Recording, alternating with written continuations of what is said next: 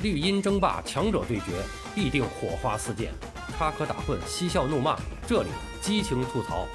欢迎来到巴多的有声世界，咱们一起聊个球。朋友们好，我是巴多。没有正式合同，助理教练在国家队帮东家挖人，洛国富归队途中不满开喷，费尔南多因家庭原因折返巴西。北京时间一月二十七号晚六点，在日本奇遇世界杯球场，换了新帅的国字号彭家军将首次打出自己的帅旗。围绕着国家队的噪音，并没有因为换帅而有所减少。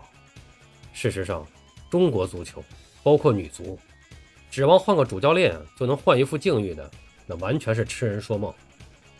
实际上，任何一位足球教练，特别是主教练，都会面临不同的压力。李霄鹏的对手森保一的麻烦并不比他少。首先说，在日本，他是个最没人气的家伙。一月二十三日，也就是李霄鹏带队抵达日本后，日本足球协会也宣布了迎战中国队的二十三人名单。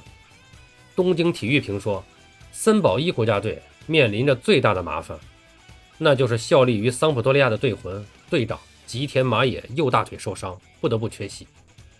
和他一起无法参赛的。还有本赛季状态一直很好的来自凯尔特人的前锋古桥亨吾，以及在比利时和德国效力的三山勋和世无成，乃至阿森纳的富安健洋等等。所以，日本国家队这次和十二强赛首回合较量时相比，有了一定的变化，给了在国内联赛效力的球员更多的机会。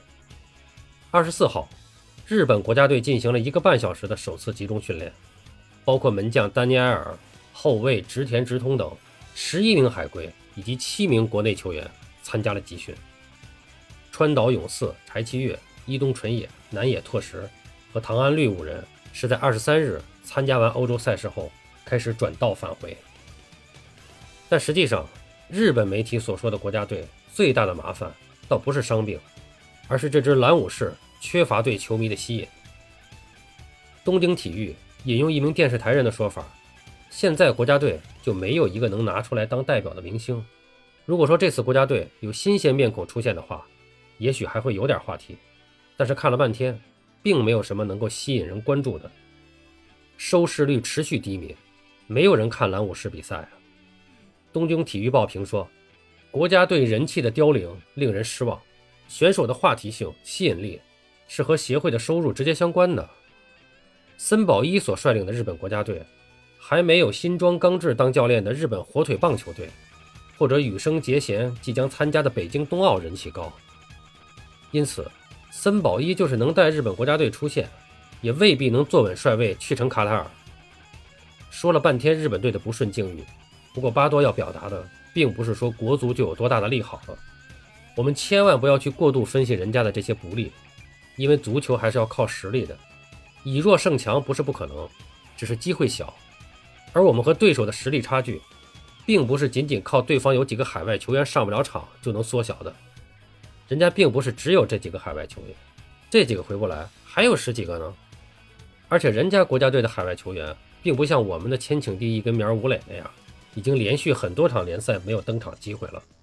人家那都是欧洲球队中的主力，而且即使人家以国内球员为主。实力也仍然在我们之上，只不过差距没那么明显罢了。还记得十二强赛刚刚开始吗？国足上下加上媒体，看到澳大利亚有个把主力来不了，就觉得实力接近了；看到对方大多数球员是提前一天才到位，就觉得人家一定是配合生疏，没有战斗力。哎，就觉得占据很大优势了，可以大打攻势足球，猛抢开局，进而一鼓作气拿下开门红。结果呢？人家是有个把主力没来，但咱们和人家差的也不是那一两个主力的实力啊。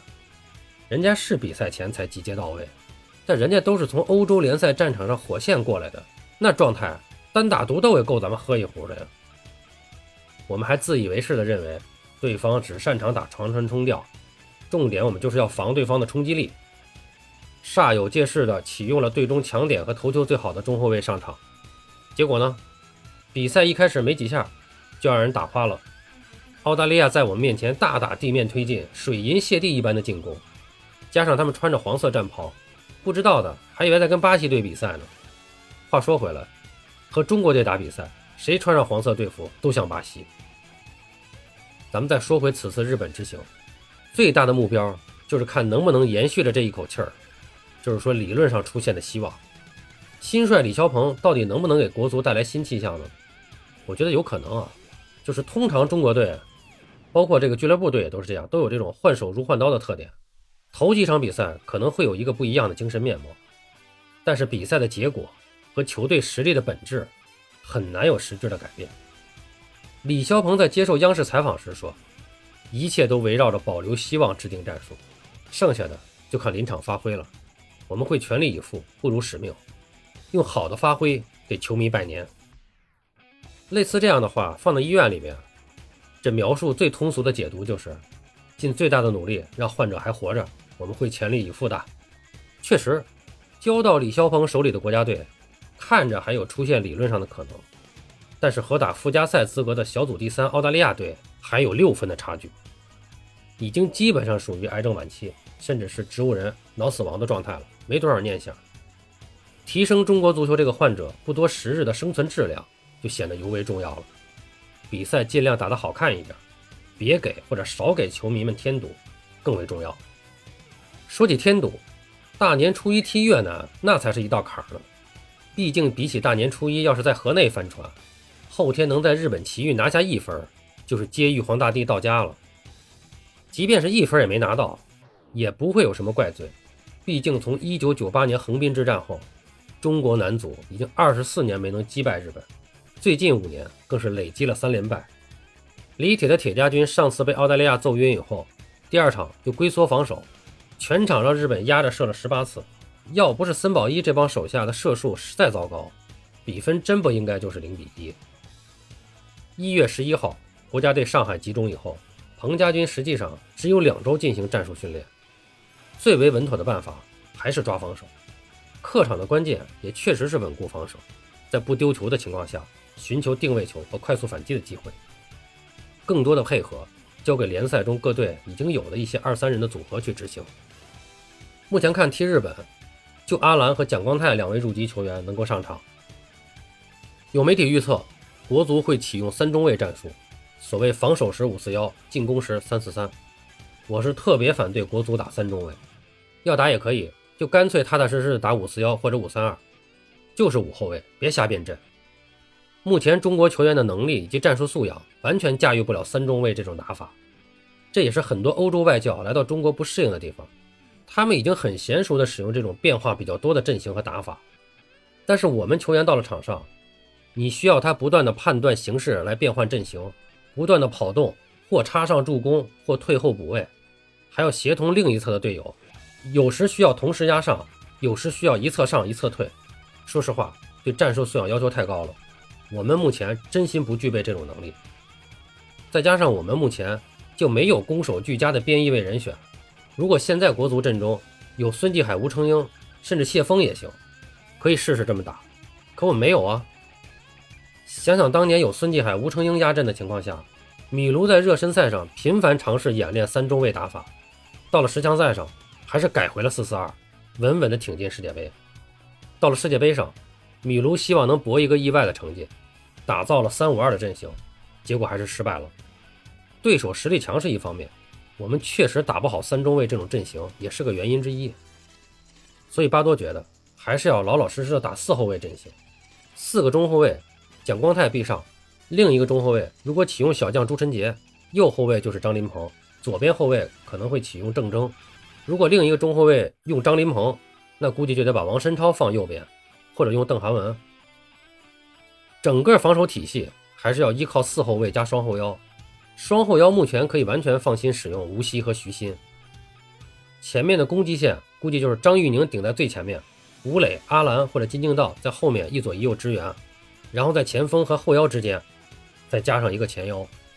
现在这个前腰用谁真不好说，不知道李霄鹏会钟情于谁。目前阵中三个比较明确的前腰人选，一个弃将，一个老将，一个小将。一个弃将就是张稀哲。这个近些年在中国足坛最好的前腰选手，在国家队中始终没有找到在俱乐部时的状态，在之前十二强的比赛中，他受到了李铁的信任，给了他比较多的出场机会，但是很遗憾，他的发挥有些辜负了李铁的信任，重用张石也成了李铁的一大罪状了。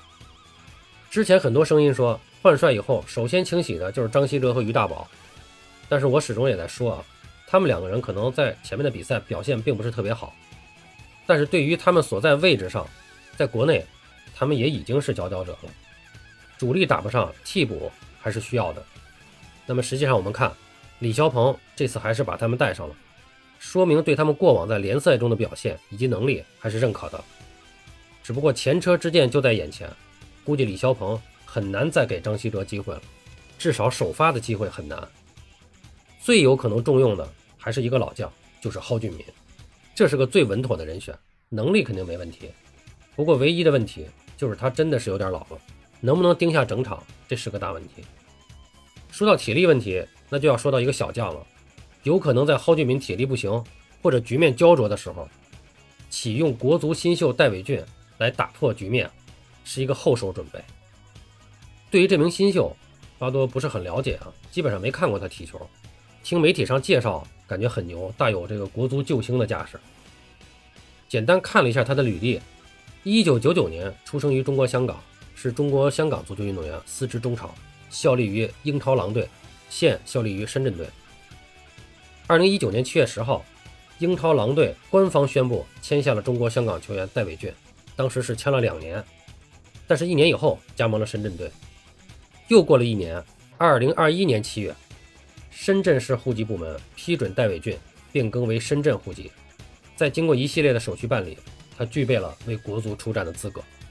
总之，对于这名小将，巴多确实不太了解，咱们比赛中观察吧。当然，希望他能为国足带来帮助。一月二十七号是农历腊月二十五，老话讲，二十五炸豆腐。中日比赛中谁是软豆腐？比赛结束后谁来下油锅？让我们拭目以待吧。好了，今天就说这么多，感谢您的收听。你有什么想和巴多交流的，咱们评论区见。本节目由喜马拉雅出品。欢迎收听、订阅、评论、转发，巴多聊个球，我们下期再见。